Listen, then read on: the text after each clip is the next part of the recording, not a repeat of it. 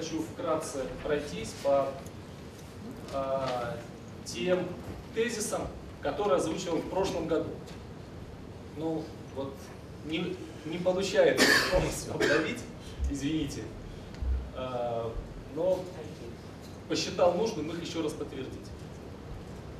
Начну э, с краткого обзора мирового рынка, исходя из того, что мне кажется, так, что Россия никакая не э, особая, отдельная, мы часть большого, большого рынка, большого мира, на нас распространяется все, что происходит в этом мире.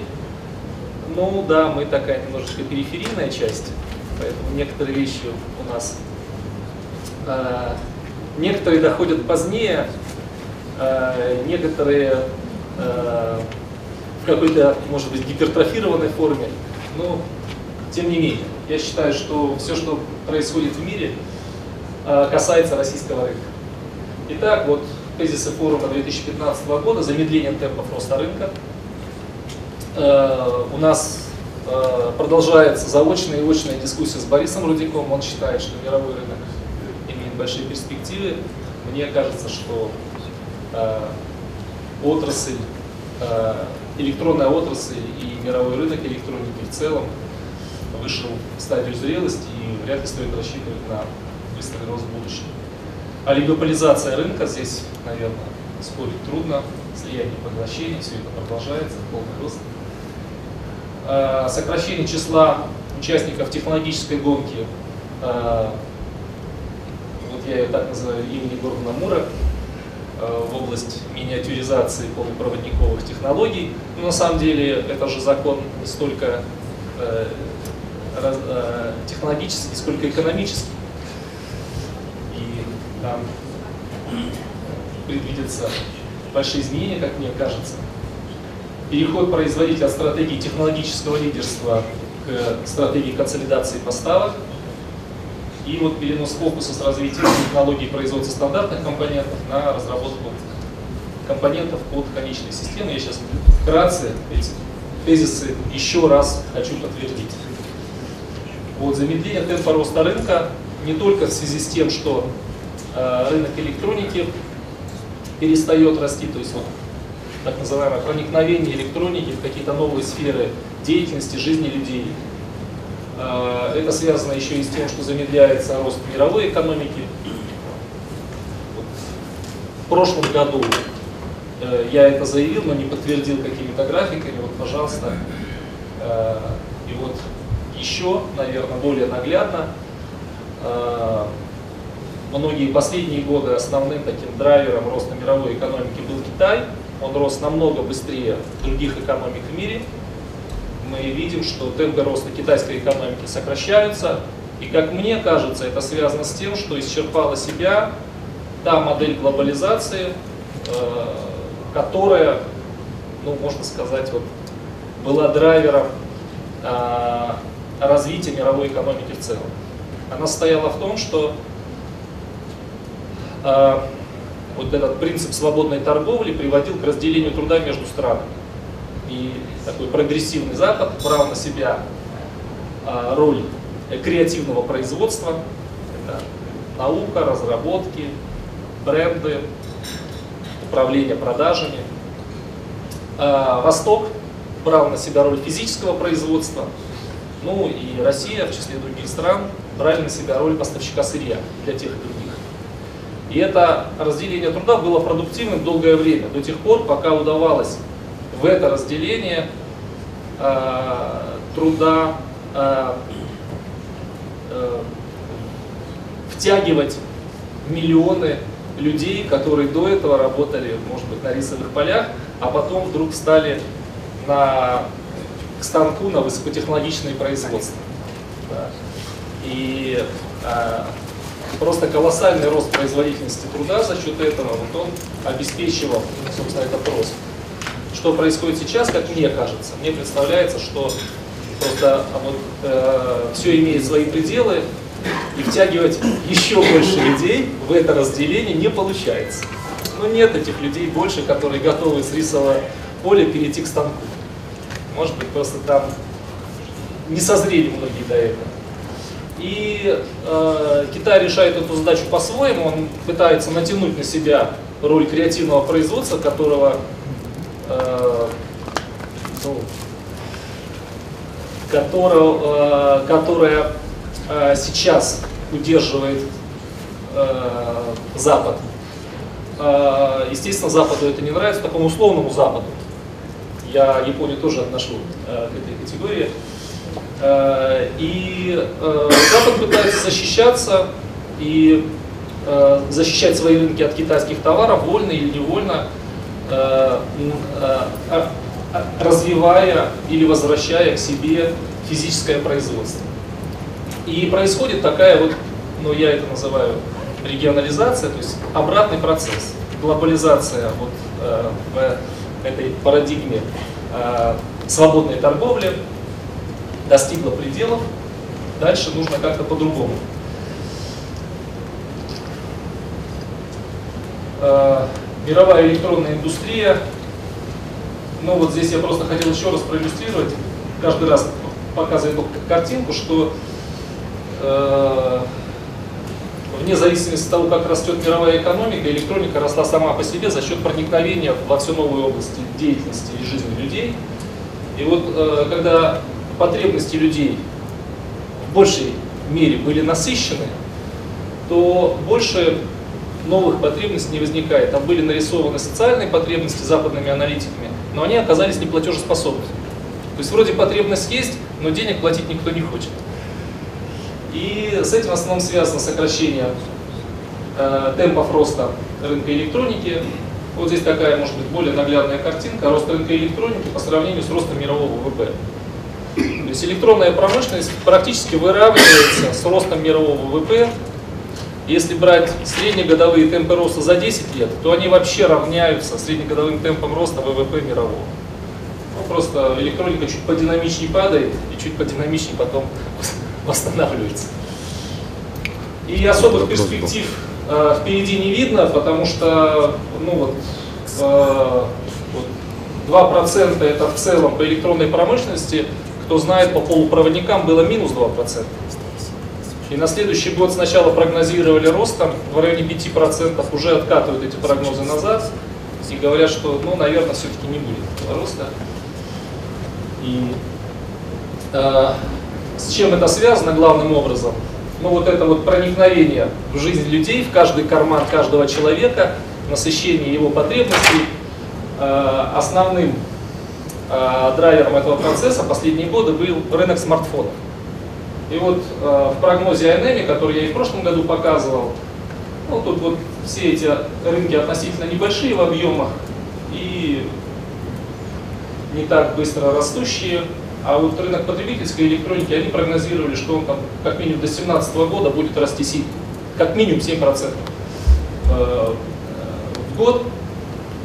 Но вот что происходит, мы видим что рост рынка смартфон, э, смартфонов в 2014 году плюс 26, в 2015 плюс 10, в 2016 менее 3% по прогнозам, которые давались в середине года. А сейчас уже пишут, что может быть и падение. Поэтому не будет этого драйвера мирового рынка, значит, скорее всего, и весь мировой рынок электроники, но как минимум не будет расти. Или будет расти там очень маленькие цифры. Э, и э, меняются, меняются принципы. Раньше электроника росла за счет того, что давала все больше возможностей, и люди больше денег платили за эти новые возможности. Сейчас люди не хотят больше возможностей, люди хотят то же самое за меньшие деньги. Но если вы хотите дать больше возможностей, давайте, только за меньшие деньги. И э, те драйверы мирового рынка, которые называются драйверами, они на самом деле не драйверы, они на самом деле оптимизаторы. То, что вот облачные технологии, там за ними где-то будущее. Облачные технологии это способ оптимизировать загрузку того же серверного оборудования. Если мы посмотрим, в корпоративных системах средняя загрузка оборудования составляла 5-10%, в дата-центрах Google 50%. Так это рост рынка железа или сокращение. Мне кажется, что это значительное сокращение рынка железа.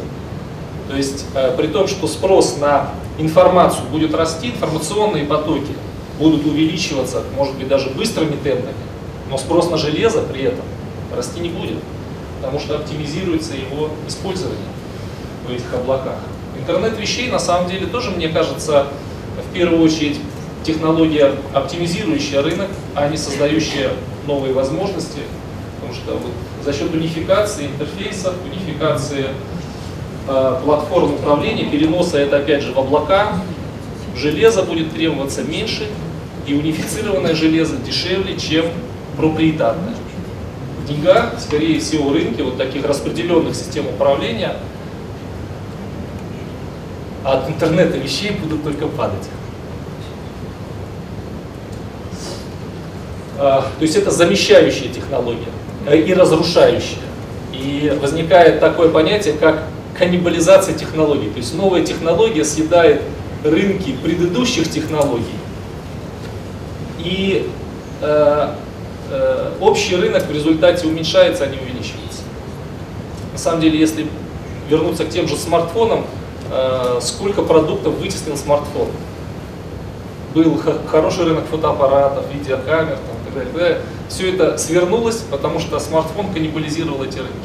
И сейчас сам начинает, э, ну, по крайней мере, перестает расти. Э, дальше. Э, ну вот я говорил о законе Мура, о том, что там с ним происходит. Действительно, закон главным образом экономический, потому что помимо того, что плотность возрастала, еще удавалось удешевлять продукцию, и за счет удешевления удавалось расширять рынок, доступный этим технологиям. Но когда рынок не расширяется, а технологии продолжают расти дальше, тоже происходит своеобразная каннибализация. Но есть еще один фактор, то что стоимость а, новых технологий резко возрастает. Если производители еще и доказывают, что стоимость на условный транзистор падает, то разработчики, фаблес компании, показывают, что при переходе от э, технологий, ну, по-моему, по называлось, что э, от э, 22 нанометров дальше там 16-14, там, кто, кто, кто как оценивает, э, стоимость чипа увеличивается. Увеличивается за счет э, э, значительного, резкого увеличения стоимости разработки. Но на самом деле и стоимость капитальных вложений тоже растет. И вот здесь ссылочка на презентацию Павла Гаргини, он э, вице-президент Intel по э, э, технологической стратегии. И вот он написал, что в 2021 году закон Мура должен перестать работать. И, и по технологическим, и по экономическим причинам. Э, к чему это приводит? К чему это приводит? Приводит это к тому, что стратегия технологического лидерства ну, оказывается просто-напросто во многих направлениях она оказывается невозможной. То есть когда э, технологии достигают зрелости и невозможно создавать отрыв от конкурента за счет увеличения инвестиций и создания более совершенных технологий, что остается делать? Остается переходить к другой стратегии, которую я условно называю стратегией консолидации поставок. То есть если экономика Intel это э, я повышаю инвестиционную ставку там, сперва до миллиарда, сколько у вас осталось конкурентов? Там 10 осталось. Э, в 2016 году TSMC, Intel и Samsung инвестировали по 10 миллиардов долларов. Сколько их осталось? Их осталось трое. Но дальше уже некуда. И после этого начинается на самом деле другая история, вот эта консолидация поставок, когда оптимизируется логистика, оптимизируются продажи. Это, наверное, всем дистрибьюторам понятно и просто объяснить. Там, один представитель где-нибудь в Бразилии, который продает ну, один продукт, да, он заработает гораздо меньше денег, чем если этот же один представитель, условно говоря, там, в Бразилии будет продавать линейку из сотни тысяч наименований. Он сделает столько же визитов клиентам, только он продаст не в разы, а на несколько порядков больше продукции. Вот на этом строится стратегия консолидации поставок. И никуда вот эти тоже не денутся. Что-то им нужно будет делать со своей стратегией, и то, что Intel приобретает Altera, мне кажется, тоже признак того, что компания сворачивает в этом направлении. И это, конечно, а, сильно влияет, на мой взгляд, на э, бизнес дистрибьюторов, потому что для компании, которая живет в стратегии технологического лидерства, важна дистрибуция проектная, инженерная. Нужно продвигать новую технологию, внедрять, доказывать заказчикам, что это будет лучше. А когда у всех примерно то же самое, но у меня просто линейка шире, что требуется от дистрибьютора? Наверное, совсем другое. И э, вот, не знаю, может быть, вы со мной не согласитесь, но э, эта проектная инженерная дистрибуция, конечно, э, в связи с этими процессами э, ну, нужно искать области ее применения. Области применения остаются, потому что вот эти вещи, да, еще одна вещь, но тут тоже, наверное, все понятно. Э, когда можно было развивать технологии производства, вы выпускаете стандартную продукцию, но просто э, переходя на новый технологический уровень, может быть не оптимизированное решение, но оно дает преимущество. Когда вот этот фактор технологического отрыва, а, который обеспечивается технологиями производства, исчерпывает себя, нужно разрабатывать продукцию более точно соответствующую сперва области применения, а потом конечной системе. И практически все зарубежные вендоры об этом пишут в своих стратегиях, в своих отчетах акционерам. А, значит, technology-centric, вот этот нижний уровень, application-centric, следующий уровень, system-centric, следующий уровень. Вот так они видят развитие, а, свое развитие в будущем, и вот на этих верхних уровнях они, конечно, в основном стремятся к прямому взаимодействию с конечными заказчиками, разработчиками систем. Без этого прямого взаимодействия реализовать вот эту стратегию сложно. А, ну и вот, а, да, тенденции, сейчас я посмотрю, что у меня там дальше. Да, тенденции, рост рынка сменился замедлением и может быть там ожидается сокращение мирового рынка, такой перелом тенденций. Закон Мура под вопросом. Э, следующая тенденция, я ее не комментировал подробно, цифровизация оборудования, действительно все в цифру, и до сих пор там у нас все говорят цифровая экономика и так далее. Э, и это очень хорошо, но цифра очень быстро дешевеет, в отличие от аналоговой электроники и силовой. Почему? Потому что цифра легко масштабируется. Вложил больше денег, привлек больше ресурсов, э, расширил Э, рынки очень быстро. И а, в отличие от аналогов, э, от аналоговых технологий, которые зависят от единичных э, каких-то уникальных инженерных компетенций. Ну, ладно, сейчас уйду куда-нибудь, скоро будет от формы дистрибуции. Виртуализация цифровых функций. Раньше софт был компонентом аппаратуры, сегодня Э, аппаратура, носитель софта, а завтра говорят, э, софт определяет аппаратуру. То есть программист пишет программу, а цифровой носитель будет разрабатываться специальными сапрами, там, ну, с участием людей, конечно, в соответствии с этой программой, которая разработана программистом. И а, вот то, что я говорил, что в целом рынок электроники сокращается, это не распространяется, как, э, как вот мне показалось интересным, на рынок э, асиков, э, специализированных микросхем, которые разработаны вот как раз вот в точности под ту задачу, которая ставится, допустим, программистами. Э, специализация компаний э, до сих пор э, наблюдалась ну, долгое время наблюдалось сужение специализации. Чем больше инвестиций требуется, тем точнее должна быть специализация, чтобы концентрировать ограниченный инвестиционный ресурс. Как только вот эта технологическая гонка закончилась, технологическая инвестиционная специализация сменилась горизонтальной интеграцией. То есть уходили от вертикальной интеграции, пришли к узкой специализации, и потом пошли в горизонталь, и сейчас вот наблюдается тенденция основная в горизонтальную интеграцию компаний, расширяющих свои линейки поставок.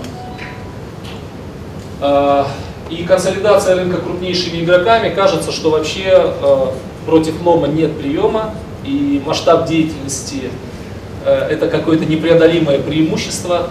Нет масштаба деятельности, уходи с рынка. И вот мне кажется, что следующий перелом тенденций, который сейчас ну, вот только начинает проявляться, это появление экосистем, когда не принципиален масштаб деятельности компании, а принципиален масштаб деятельности экосистемы. И маленькая компания может составить конкуренцию огромной, как ARM составил конкуренцию Intel. Маленький дизайн-центр из Британии, в котором там работало несколько энтузиастов, потом ну, несколько сотен человек, ну, то есть несопоставимо с Intel совершенно, смог организовать такую экосистему, которая, в общем, оказалась мощнее Intel, как мы видим. И это только начало. В области производства что-то подобное тоже происходит. Intel и Samsung вертикально интегрированные структуры, но кто им составляет конкуренцию? Составляет конкуренцию Foundry, которые тоже организованы по принципу экосистемы. И это будет развиваться, и это дает большие возможности, над которыми можно думать. И для России тоже. Никто не мешает России, российским компаниям участвовать в этих экосистемах. И здесь еще одна вещь, которую, может быть, имеет смысл проговорить, что вот конкуренция от конкуренции стран и конкуренции корпораций, корпорации они стали наднациональными. А вот от конкуренции стран и конкуренции корпораций рынок переходит к конкуренции экосистем. Может быть, это не быстро произойдет, но точно произойдет. И это будет открывать большие возможности. И вот эта глобализация, о которой мы начали говорить, что э, да, рост за счет глобализации, мирового разделения труда, мне кажется, что сейчас вошло в насыщение, перелом будет связан с тем, что будет откат в регионализацию, но регионализация контрпродуктивна. Ну, то есть экономика глобальная будет всегда эффективнее, чем небольшие региональные экономики. И значит, снова будет запущена глобализация, но, видимо, на каких-то более прогрессивных принципах. Мне представляется, что вот этот принцип свободной торговли всем – будет заменен на принцип э, свободный доступ и свободная торговля технологиями и государственное регулирование рынка конечного продукта. Вот это приведет к более равномерному распределению э, ролей, компетенций, труда в мире. И это позволит разным странам, в том числе тем, которые мы считаем сейчас отсталыми, э, развиваться. И э, опять же, те вот, вся вот эта напряженность, которую мы сейчас наблюдаем, я вчера телевизор смотрел, жуть какая-то просто происходит. Хоть даже захотелось найти где-то у нас бомбоубежище поблизости, потому что что-то нагнетается такое. Но э, нет выхода вот в этой модели противостояния стран. Пока не э, будет принята какая-то другая ну, парадигма, что большие страны должны отвечать за маленькие отстающие. И постепенно помогать им развиваться, не переламывая их, не навязывая им какие-то свои э, высокие демократические ценности. вот, я думаю, что к этому придет. И это будет новый, новый виток глобализации с новым качеством. Ну вот эти переломы тут в табличке я бы вообще лучше порекомендовал посмотреть. Мы Э, подготовили с коллегами проект отраслевой стратегии, там подробнее представлены все эти переломы и что с этим можно было бы делать. А, к российскому рынку. Ну вот этот график всем знаком до боли, а, особенно тем, кто пользуется нашим расчетом маркетингового исследования. Вот эту, на самом деле, я хотел прокомментировать только последнюю точку. Минус 3 минус 3,3% мы прогнозировали падение. Мы этот прогноз корректировали в июне, когда собирались с дистрибьюторами. Я вообще, когда отчет писал сначала, я, я, я написал, будет плюс 3%. Но мы пообщались с коллегами, мне сказали, нет, плюс 3 не будет.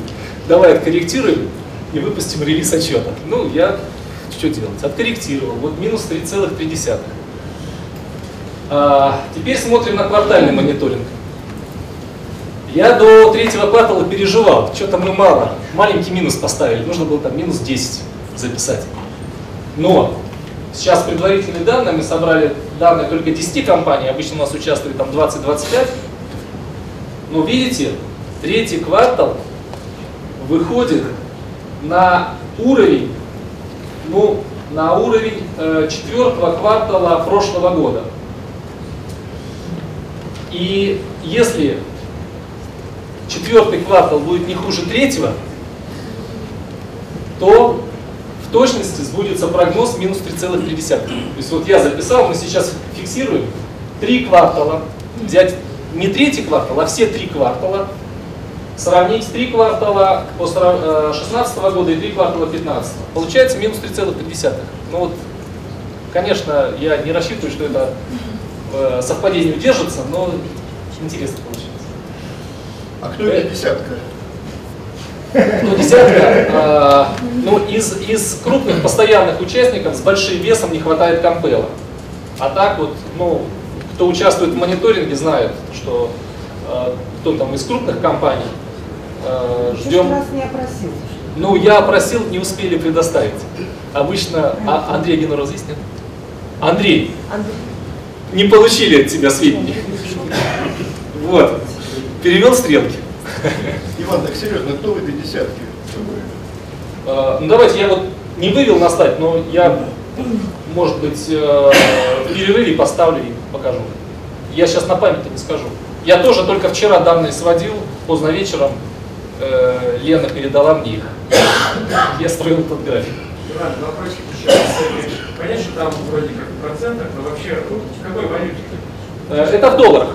Да, это в долларовом исчислении. Да, вот важно, что это в долларовом исчислении все идет. И, э, но надо сказать, что курс сейчас почти не влияет. То есть курс по сравнению с прошлым годом изменился на 3%, по-моему. То есть небольшая, небольшая коррекция. По, но мы ее вводим всегда те, кто предоставляет в рублях, пересчитывают. И э, у нас новшество. Мы завели мониторинг продаж глобальных дистрибьюторов. Участвуют три компании Aero, Natsilica и EBV, в алфавитном порядке здесь приведены. Мы начали считать э, от четвертого квартала 2015 года. Я просил коллег выслать данные за прошлый год, они не высылали, но поскольку у нас, вы знаете, мы спрашиваем, как изменился объем продаж по сравнению с предыдущим кварталом, и с кварталом годом назад. Поэтому, когда мы до третьего дошли, я смог пересчитать год назад. Это вот такой график. На Россию имеется в виду? Это на Россию, конечно, да. Это тоже в долларовом исчислении все идет. Но вот если сравнивать эти два графика, мы видим, что э, как в прошлом году, так и в этом э, есть такой э, лак. Глобальные дистрибьюторы начинают расти немножко раньше, чем локальные. Может быть, так и должно быть, потому что часть бизнеса связана с тем, что э, российские дистрибьюторы покупают сначала глобально, глобальные уже могут записать это себе э, в продаже, а потом, когда продадут конечным, тогда мы получаем мониторинги российских дистрибьюторов. Э, немножечко о том, как меняется сегментация рынка. Э, картинку, которую, опять же, все видели в отчете. В прошлом году доля производителей военной аэрокосмической техники еще увеличилась. И у нас есть такой график, милитаризованность отрасли. Мы сравниваем долю производителей военной аэрокосмической техники по сравнению со всеми вместе взятыми сегментами гражданской продукции. И мы видели до сих пор, что вот эта милитаризованность э, имела место. Ми милитаризация отрасли. А, но а, в этом году впервые обнаружилась такая тенденция. По данным российских же дистрибьюторов, которые участвуют в квартальном мониторинге. А, те, кто работает на преимущественно на рынок военной аэрокосмической техники, показывают худшие результаты, чем те, кто работает преимущественно на рынке гражданской продукции. А, я сейчас не могу следующую точку поставить, потому что год не закончился, это же данные по 2015 году. Но, возможно, вот эта милитаризованность, милитаризация отрасли, э, она тоже э, на каком-то переломе. Вот я раньше показывал переломы тенденций мирового рынка, это перелом тенденций российского рынка. И в подтверждение этого хочу э, поделиться э, тем, что услышал на Саратовской конференции. Неделю назад в Саратове проходила конференция э, государственного сектора радиоэлектронной промышленности, я бы так сказал. Э, хотя они это называют, сейчас скажу, они назвали конференцию э, «Перспективные рынки. Взгляд в будущее». Э, ну, на самом деле, э, было очень интересно. Были очень неформальные выступления э, Сергея Хохлова, директор департамента радиоэлектронной промышленности Минпромторга. Юрий Иванович выступил не по бумажке, Борисов. И он сказал, что вот глядя в аудиторию, в которой в основном директора предприятий государственного сектора и руководители вот всяких интегрированных структур, сказал, максимум еще 5 лет. Вот, государ... Вы можете рассчитывать на государственное финансирование в рамках гособоронзаказа максимум 5 лет. После 5 лет начнется резкое сокращение. Но многие в кулуарах сказали, уже началось. То есть 5 лет это так очень, это очень оптимистично. И э, вся конференция была на самом деле о том, что же делать в условиях, когда начинается этот перелом. Потому что многие предприятия ничего, кроме того, что стреляет, летает и куда-то попадает, делать не умеют. А, вот. А мы под это, а, ну, на самом деле, предполагали, что что-то подобное когда-то должно произойти.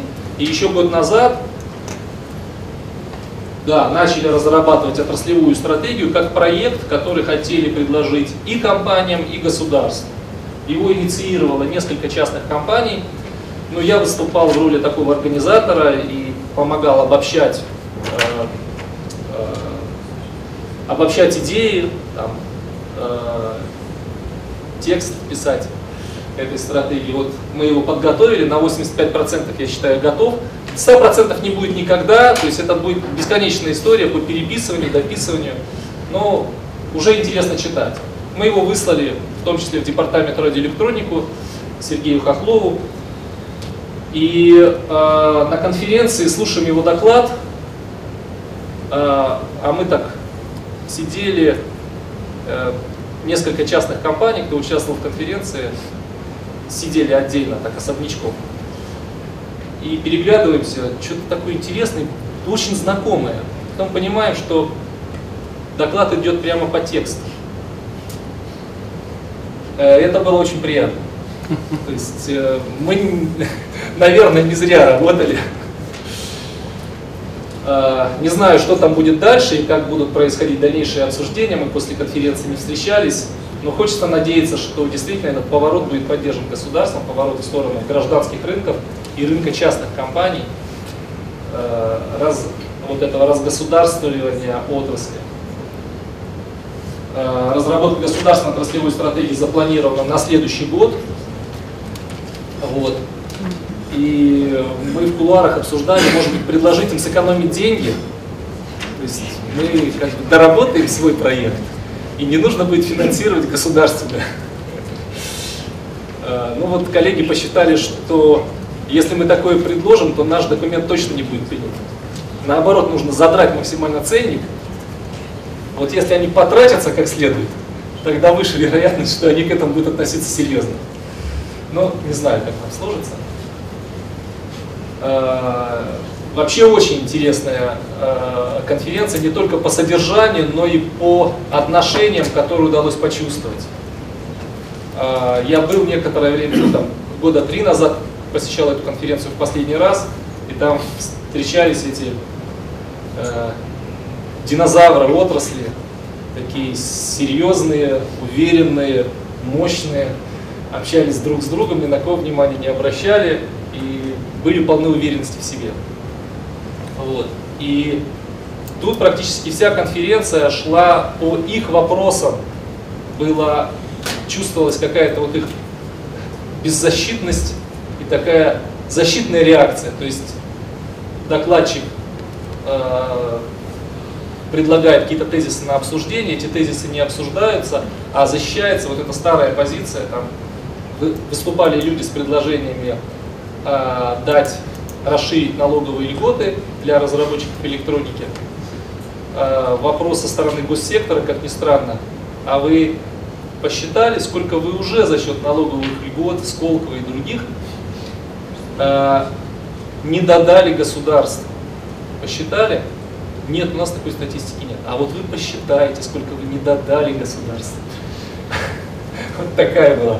Но на самом деле, жаль, что докладчик не нашелся и начал думать там о статистике, как ему это посчитать, сколько он не додал. На самом деле, все его компании по отношению к российскому бюджету, они его наполняют, даже если их налогообложение уменьшено. В отличие от компаний государственного сектора, которые питаются за счет бюджета, каким бы, какими бы налогами их не обложили. Ну, любопытно. И э, вот я тоже некоторые слайды показывал из нашего проекта стратегии. Мы нарисовали такую схему, структуру отрасли. Вот рынок частных компаний обозначили примерно рынок государственного сектора. Это рынок поставщиков компонентов и материалов, и там разные направления. И я, когда дошел до этого слайда, хотел показать, к чему мы хотим прийти. Хотелось бы прийти в будущем. Вот эта структура, как есть сейчас, а к чему хотелось бы прийти. И из первого ряда там вот директора интегрированных структур начали указывать так в голос, что время вышло. И я спрашивал разрешение, можно я последний -то слайд покажу, как изменится структура? Нет, не надо.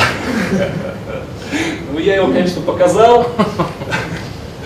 Вот. То есть хочется, конечно, чтобы доля частных компаний, работающих на рынке, граждан, на рынке гражданской продукции, выросла значительно. И если посмотреть на цифры, то это трудно изобразить в масштабе слайда. Э, ну, вот, лучше прочитайте в проекте отраслевой стратегии, думаю, что будет интересно.